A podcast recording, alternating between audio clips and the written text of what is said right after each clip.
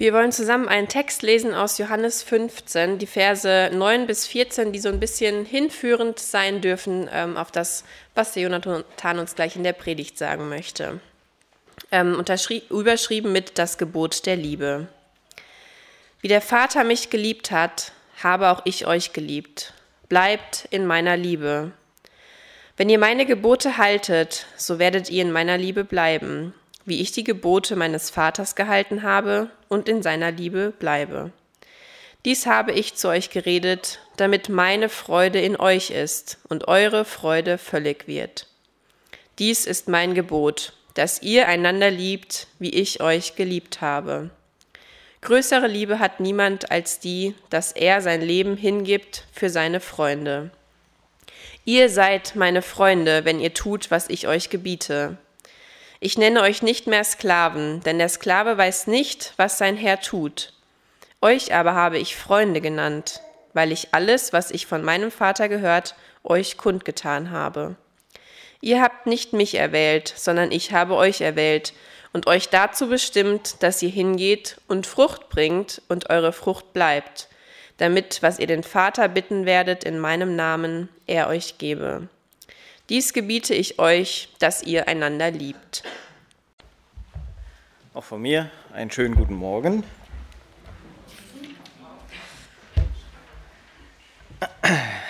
Ähm, bevor ich mit meiner Predigt anfange, äh, ich habe ein cooles T-Shirt an. Ich weiß nicht, ob ich jetzt zu groß bin oder zu klein bin.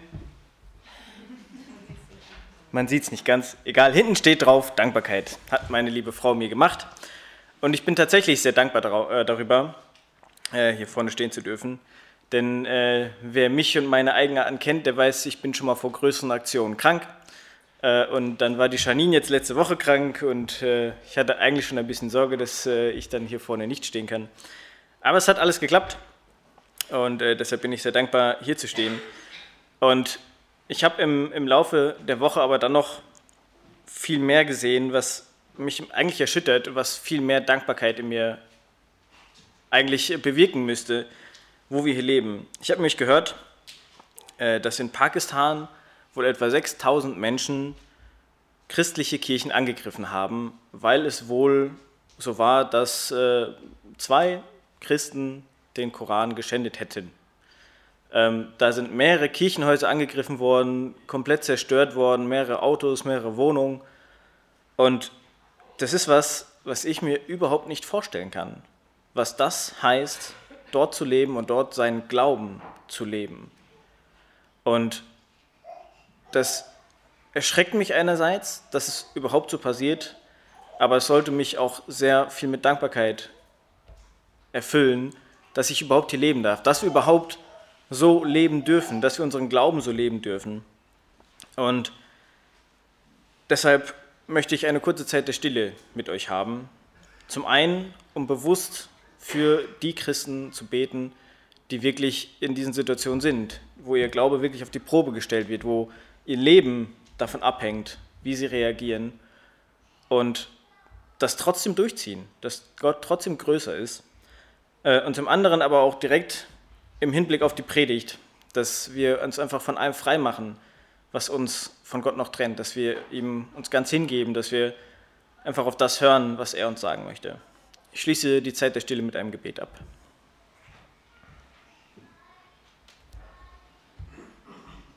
Vater, ich danke dir, dass du größer bist als alles, was uns auf dieser Welt begegnen kann.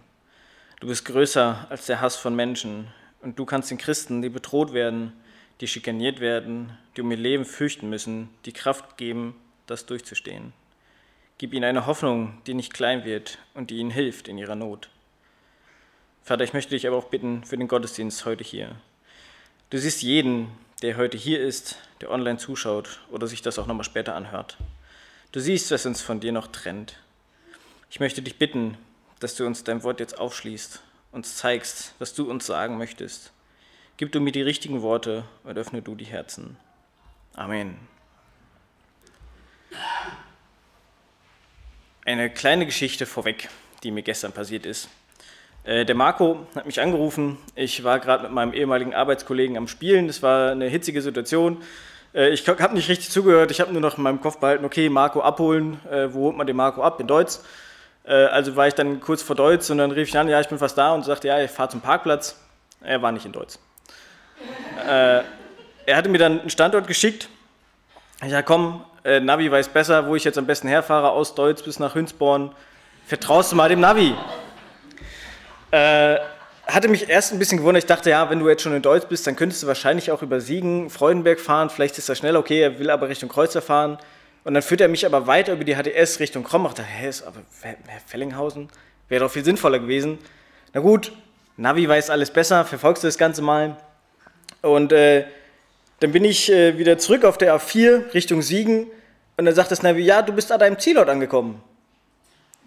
Ja, das ist ja nett von meinem Navi, dass das äh, den Flugplatz Hünsborn 200 Meter neben der Autobahn einfach definiert als Autobahn. Äh, das äh, hat mich ein bisschen genervt. Äh, aber das hat mir nochmal gezeigt, wie wichtig es ist, sich nicht einfach auf irgendwelche Dinge zu verlassen. Weder auf die Navis, noch auf irgendwelche Ratschläge, noch auf das, was ich hier vorne euch erzähle. Ähm, es ist unfassbar wichtig zu prüfen, was sagt mir das Navi, was sage ich hier vorne euch. Äh, wenn ich was Falsches sage, dann ist es wichtig, dass ihr das Falsche euch nicht behaltet, sondern dass ihr das prüft und es korrigiert und vor allem auch mir dann Bescheid sagt, dass es falsch war. Äh, sonst erzähle ich das ja nochmal, das wäre auch irgendwie blöd. Also ich möchte euch bitten, prüft das, was ich sage, dann geht es uns allen besser und äh, wir fahren keine Umwege. Die Annika hat eben schon äh, einen Vers vorgelesen aus Römer 12, der Vers 1 aus meiner letzten Predigt. Da ging es um einen vernünftigen Gottesdienst. Was ist ein vernünftiger Gottesdienst? Nämlich eben genau dieses lebendige, heilige und Gott wohlgefällige Opfer. Wer sich nicht mehr daran, erinnert oder nicht da war, äh, der darf sich das gerne nochmal anhören. Äh, auf unserer Homepage oder auf wahrscheinlich allen gängigen Podcast-Plattformen äh, ist das alles zu finden. Also da dürft ihr ruhig nochmal reinhören. Ähm, das ist dann ein bisschen einfacher, als wenn ich das Ganze nochmal aufrollen will. Aber heute soll es nicht um einen vernünftigen Gottesdienst gehen, sondern um deinen vernünftigen Gottesdienst. Ich habe das als Hausaufgabe das letzte Mal mitgegeben.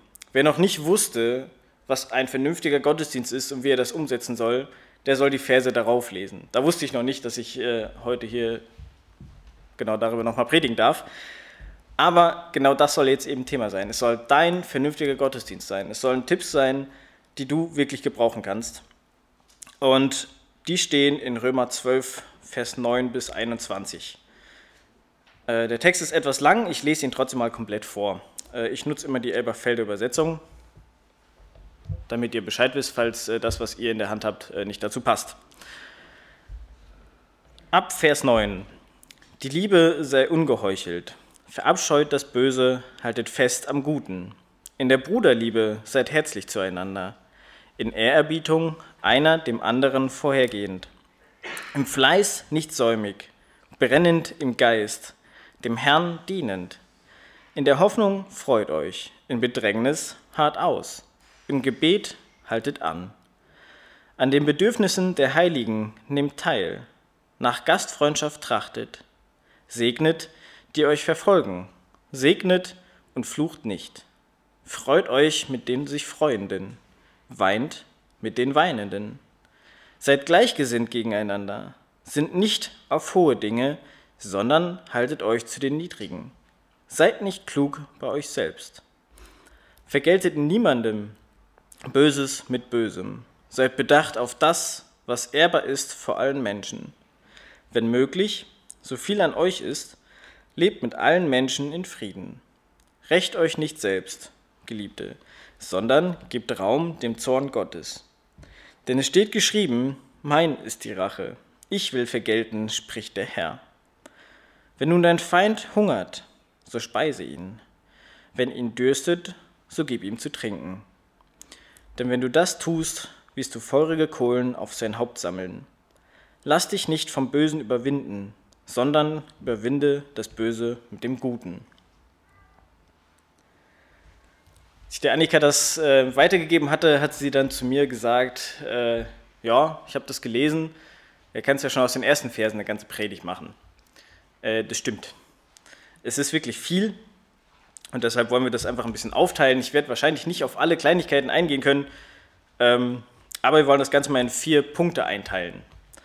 Erstens Pflichten gegenüber denen, die uns anfeinden. Zweitens Pflichten gegenüber anderen. Drittens familiäre Pflichten. Da würde ich auch äh, die Pflichten innerhalb der Gemeinde mit dazu zählen. Und viertens die persönlichen Pflichten.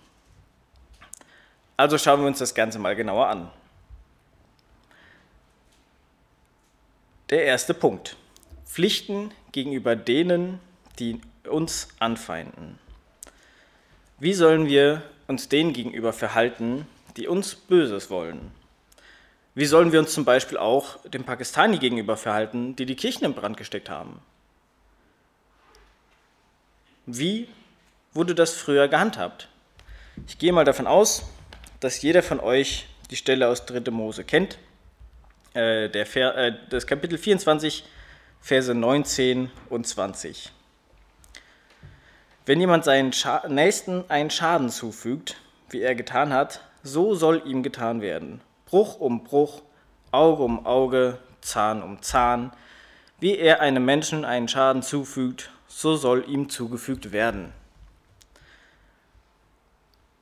Ist das aber richtig so?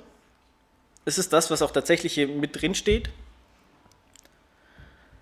In Sprüche 24, Vers 29, äh, Kapitel 24, Vers 29 steht, sage nicht, wie er mir getan, so will ich ihm tun.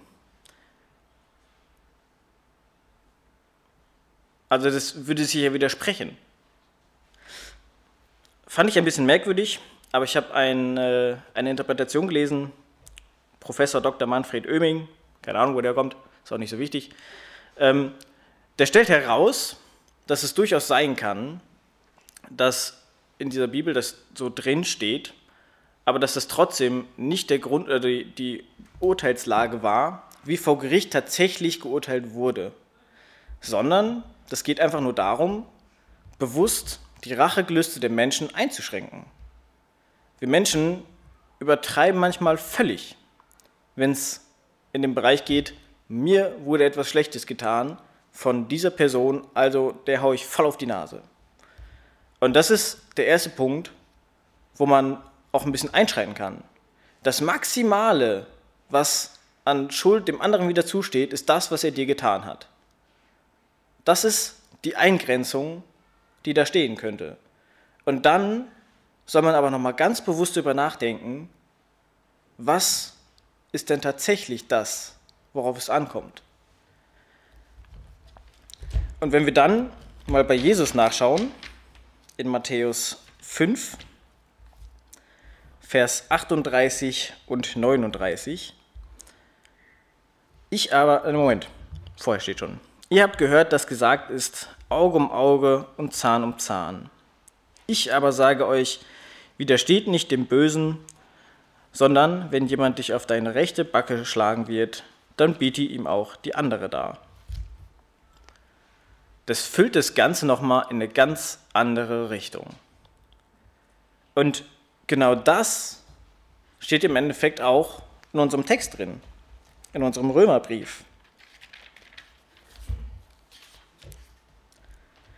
Da steht nämlich drin, in den Versen 17 bis 21,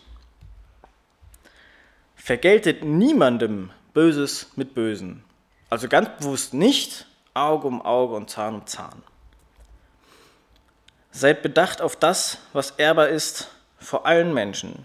Wenn möglich ist, so viel an euch ist, lebt mit allen Menschen in Frieden. Recht euch nicht selbst, Geliebte, sondern gebt Raum dem Zorn Gottes. Denn es steht geschrieben, mein ist die Rache, ich will vergelten, spricht der Herr. Wenn nun dein Feind hungert, so speise ihn. Wenn ihn dürstet, so gib ihm zu trinken. Denn wenn du das tust, wirst du feurige Kohlen auf seinem Haupt sammeln. Lass dich nicht vom Bösen überwinden, sondern überwinde das Böse mit dem Guten. Also unsere Pflichten gegenüber denen, die uns anfeinden,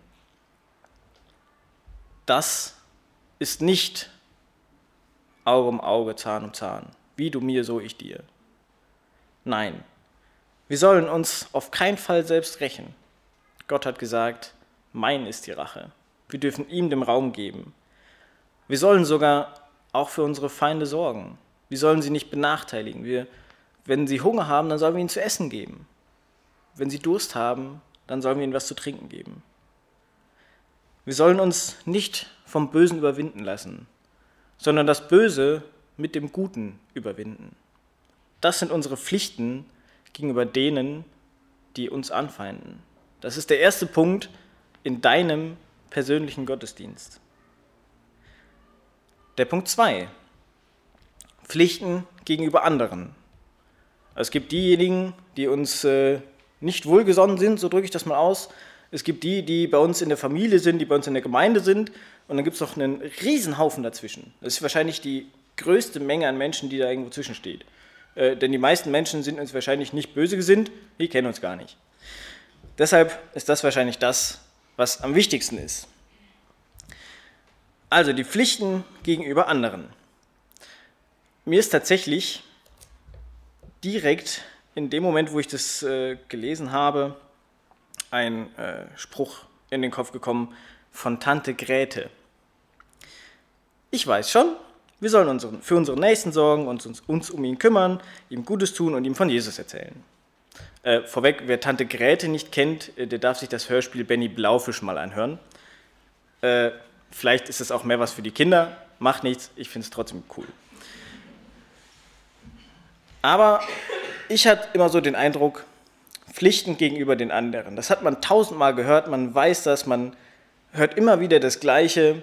Du musst das tun, du musst das tun, du musst das tun. Und Tante Gräte greift das genauso auf. Ich weiß schon, die weiß immer, immer alles besser. Die erzählt ohne Punkt und Komma.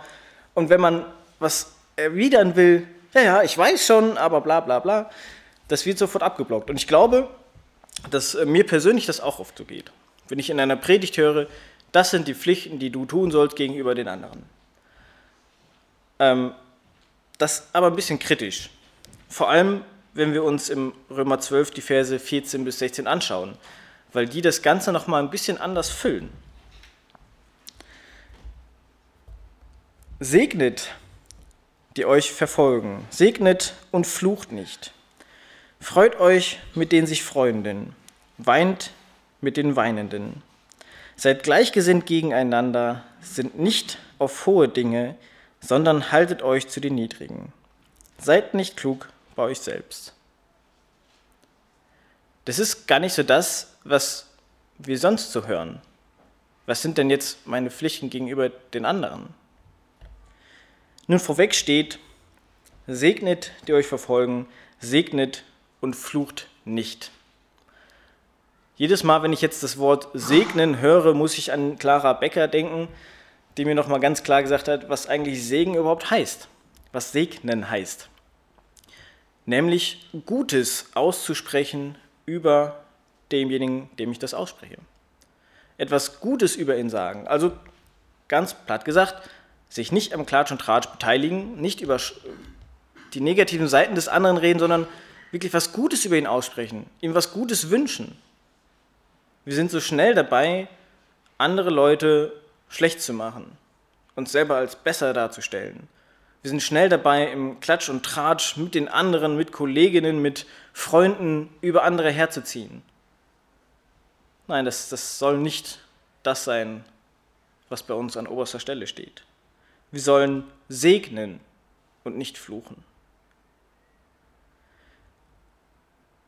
Dann als nächster Punkt sich mit denen zu freuen, die sich freuen. Das ist wahrscheinlich das Einfachste, was wir so hören können. Denn wenn sich jemand freut, beispielsweise er hat ein Tor geschossen, dann natürlich freue ich mich mit. Es sei denn, ich bin im Gegnerteam, oder? Also, so einfach das klingt, sich mit denen zu freuen, die sich freuen, umso schwierig kann es sein, wenn man mal auf der anderen Seite steht. Und genauso ist es aber auch wichtig, dass wir denen, die sich freuen, auch wirklich die Freude schenken, dass wir ihnen einfach zeigen, hey, wir freuen uns mit dir.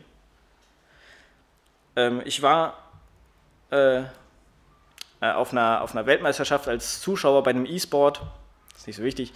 Und da wurde ein Team komplett ausgebuht. Die hatten nichts gemacht, die hatten vorher noch kein Spiel gespielt. Die Zuschauer hatten einfach keine Lust auf die. Wie grausam. Die haben es geschafft, in den besten zwölf Teams der Welt zu sein. Und alle, keine Ahnung, 8000 Leute, die da im Stadion saßen, haben fast nur gebuht. Wie furchtbar. Dabei wäre das auch ein Grund, sich mit denen zu freuen. Hey, die sind in den Top 12, die dürfen jetzt darum kämpfen, weiterzukommen. Wir freuen uns mit denen. Es ist wirklich eine Herausforderung. Eine ähnliche Herausforderung wird es aber auch sein, zu weinen mit den Weinenden. Es ist oft nicht einfach, das Leid der anderen Menschen überhaupt wahrzunehmen. Und dann noch bewusst sich die Zeit zu nehmen, um bei ihnen zu sein und mit ihnen zu weinen, für sie da zu sein, sie zu trösten, ihnen zu zeigen, hey, mir ist das auch wichtig, dass es dir eigentlich gut geht und mich verletzt ist, dass es dir gerade nicht gut geht. Das ist sicherlich auch nicht einfach. Das ist Seelsorge auf ganzer Ebene. Und sicherlich ist es auch nicht für jeden einfach. Ähm, letztes Mal haben wir über die Gnadengaben kurz gesprochen. Seelsorge, dieses Ermahnen, ähm, ist auch Teil einer Gabe. Also sicherlich kann das nicht jeder gleich gut. Aber wenn wir das als Pflichten für uns einfach versuchen wahrzunehmen und trotzdem bei den Leuten sind, dann zeigt das, glaube ich, ganz viel. Gerade den Leuten, die Jesus noch nicht kennen, die das sonst nicht erfahren. Und zuletzt heißt es da noch, seid nicht klug bei euch selbst. Wie schnell sind wir dabei und halten uns selber für klüger als unseren Mitmenschen? Das macht so viel so schnell kaputt. Seid nicht klug bei euch selbst. Trachtet nicht nach dem Hohen, sondern haltet euch zu dem Niedrigen. Die Welt will uns gerade ja das weiß machen. Du brauchst das schnellste Auto, das teuerste Auto, das größte Haus, den besten Job, das meiste Geld, was du verdienst. Ähm, das, das führt uns in, ich sag mal, Teufels Küche. Natürlich ist es nicht unbedingt schlimm, viel Geld zu haben. Aber es ist deutlich einfacher zu fallen, wenn man viel Geld hat. Und dann ist es umso wichtiger, dass wir uns nicht selbst für klug halten.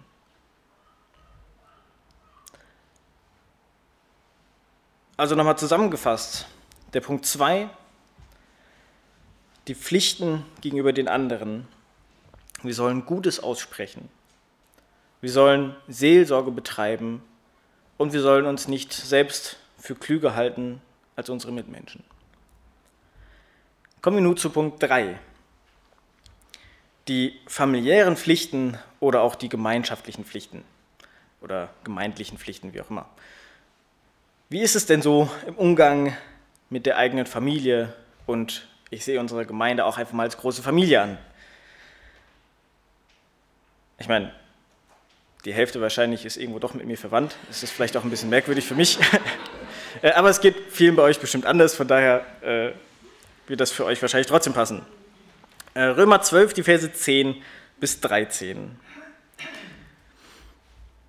In der Bruderliebe seid herzlich zueinander, in Ehrerbietung einer dem anderen vorangehend, im Fleiß nicht säumig, brennend im Geist, dem Herrn dienend, in der Hoffnung freut euch, in Bedrängnis hart aus, im Gebet haltet an. An den Bedürfnissen der Heiligen nehmt, nehmt teil nach Gastfreundschaft trachtet. Ich mache das kurz und liste einfach diese zehn Punkte, die du dir merken kannst, nochmal auf. Es sind zehn Punkte, also wer es zu schreiben hat, der sollte mitschreiben oder hört sich später nochmal an. Der erste Punkt, herzlich zueinander sein. Der zweite Punkt, in Ehrerbietung dem anderen vorangehend sein. Auch was Cooles. Der dritte Punkt, fleißig sein, können wir übrigens aktuell an der Garage zum Beispiel sehen. Ist sehr schön geworden. Auch, dass der Boden nochmal gestrichen wurde. Ich äh, war eigentlich ja dafür, dass man die Arbeit sich sparen könnte, aber habt ihr schön gemacht. Der vierte Punkt, brennend im Geist. Also immer wieder sich die Kraft bei Gott abholen, uns von ihm wirklich begeistern lassen. Der fünfte Punkt, dem Herrn dienen, da wo wir gebraucht werden. Der sechste Punkt, sich in der Hoffnung freuen. Der siebte Punkt, die Bedrängnis aushalten. Hilft übrigens, wenn man das nicht alleine macht, sondern in der Familie macht, also gemeinsam die Bedrängnis aushält, ist einfacher. Beständig sein im Gebet. Das, was, was ich mir ganz oben notiere, weil das ist das, was ich nicht gut kann. An den Bedürfnissen der Heiligen Anteil nehmen. Also aufeinander achten, auf die eigenen Bedürfnisse in der Gemeinde achten, gemeinsam daran arbeiten. Und der zehnte Punkt, Gastfreundschaft üben. Also hier nochmal ganz bewusst zehn Punkte, relativ komprimiert, wie dein persönlicher Gottesdienst in der Gemeinde oder in deiner Familie aussehen könnte. Finde ich cool. Ähm, schauen wir uns jetzt noch zuletzt den vierten Punkt an, nämlich deine persönlichen Pflichten. Während die anderen vorhergehenden Punkte relativ praktisch waren, wo wir uns quasi eins zu eins das nehmen können, okay, das nehme ich mir vor, ich will gastfreundlich sein, äh, funktioniert das bei den persönlichen Pflichten nicht mehr ganz so gut. Und wer ein bisschen aufgepasst hat, es ist auch nur noch ein Vers, der für deine persönlichen Pflichten übrig bleibt. Nämlich der Vers 9. Die Liebe sei ungeheuchelt, verabscheut das Böse, halte fest am Guten. Das ist das, was du für dich persönlich, für deinen persönlichen Gottesdienst, für deinen vernünftigen Gottesdienst dir mitnehmen kannst. Die Liebe sei ungeheuchelt. Es geht nicht darum, den anderen in Liebe zu begegnen und es aber eigentlich nicht so zu meinen. Ungeheuchelt. Sie soll vollkommen sein, sie soll rein sein.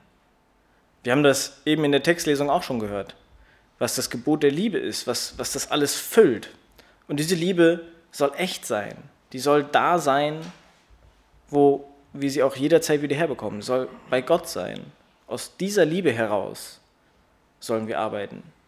Nicht aus, aus unserer Liebe, die oftmals schon durch relativ kleine Dinge kaputt gehen kann. Das schaffen wir nicht. Aber Gottes Liebe ist die reine Liebe, ist die, die wir auch weitergeben können, die dann ungeheuchelt ist. Verabscheut das Böse. Also ganz bewusst darauf zu achten, was ist denn das Böse in meinem Leben? Was mache ich denn falsch? Und das verabscheuen. Ich finde, dieses Wort ist relativ alt, aber es hat für mich so was wirklich Negatives, was ich wirklich nicht mehr in meinem Leben drin haben möchte, was ich wirklich wegschieben möchte, was nichts mehr mit mir zu tun haben soll. Und wenn wir das in unserem persönlichen Leben ausführen wollen, dann müssen wir verdammt ehrlich zu uns sein, weil das absolut nicht einfach ist. Aber was dabei steht, ist auch, haltet fest am Guten. Es gibt nicht nur Schlechtes, was wir aus unserem Leben ausmerzen müssen, nein, es gibt auch durchaus das Gute.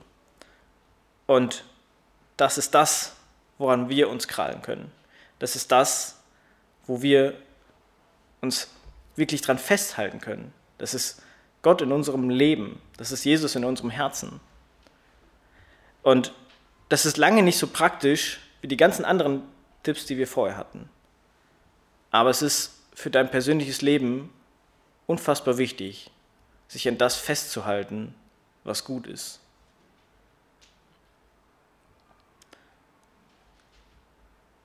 Ich möchte nochmal zusammenfassen, was wir jetzt heute alles gehört haben.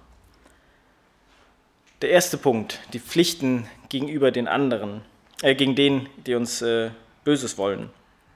Du sollst dich nicht selbst rächen, überlass das Gott.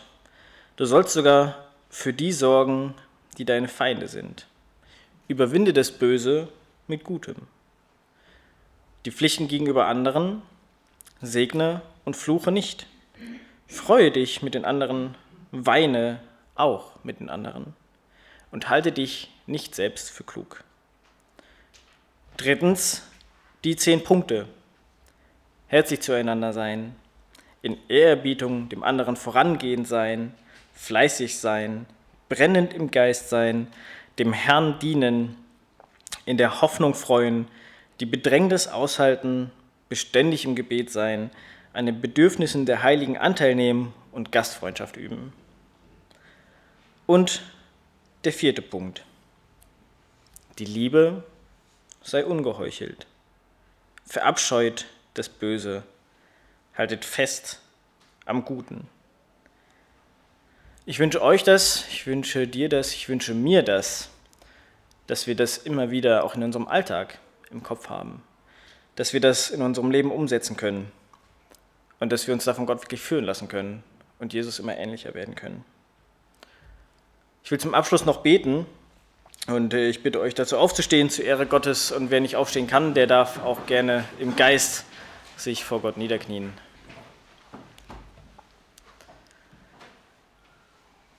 Vater, ich danke dir für diesen Sonntag. Ich danke dir für dein Wort. Und ich danke dir, dass du einfach größer bist als alles, was wir uns vorstellen können. Ich danke dir, dass du uns so viele Tipps geben kannst, wie wir in unserem Alltag unseren Glauben leben können. Und ich möchte dich bitten, dass du uns immer wieder an dein Wort erinnerst. Ich möchte dich bitten, dass du uns ja, führst, dass wir das auch umsetzen können dass wir in deiner Liebe bleiben und dass wir das unseren Mitmenschen auch zeigen können. Egal, ob sie uns hassen, ob sie uns nicht kennen oder ob sie bei uns in der Familie sind. Ich möchte dich bitten, dass du uns führst und leitest. Amen.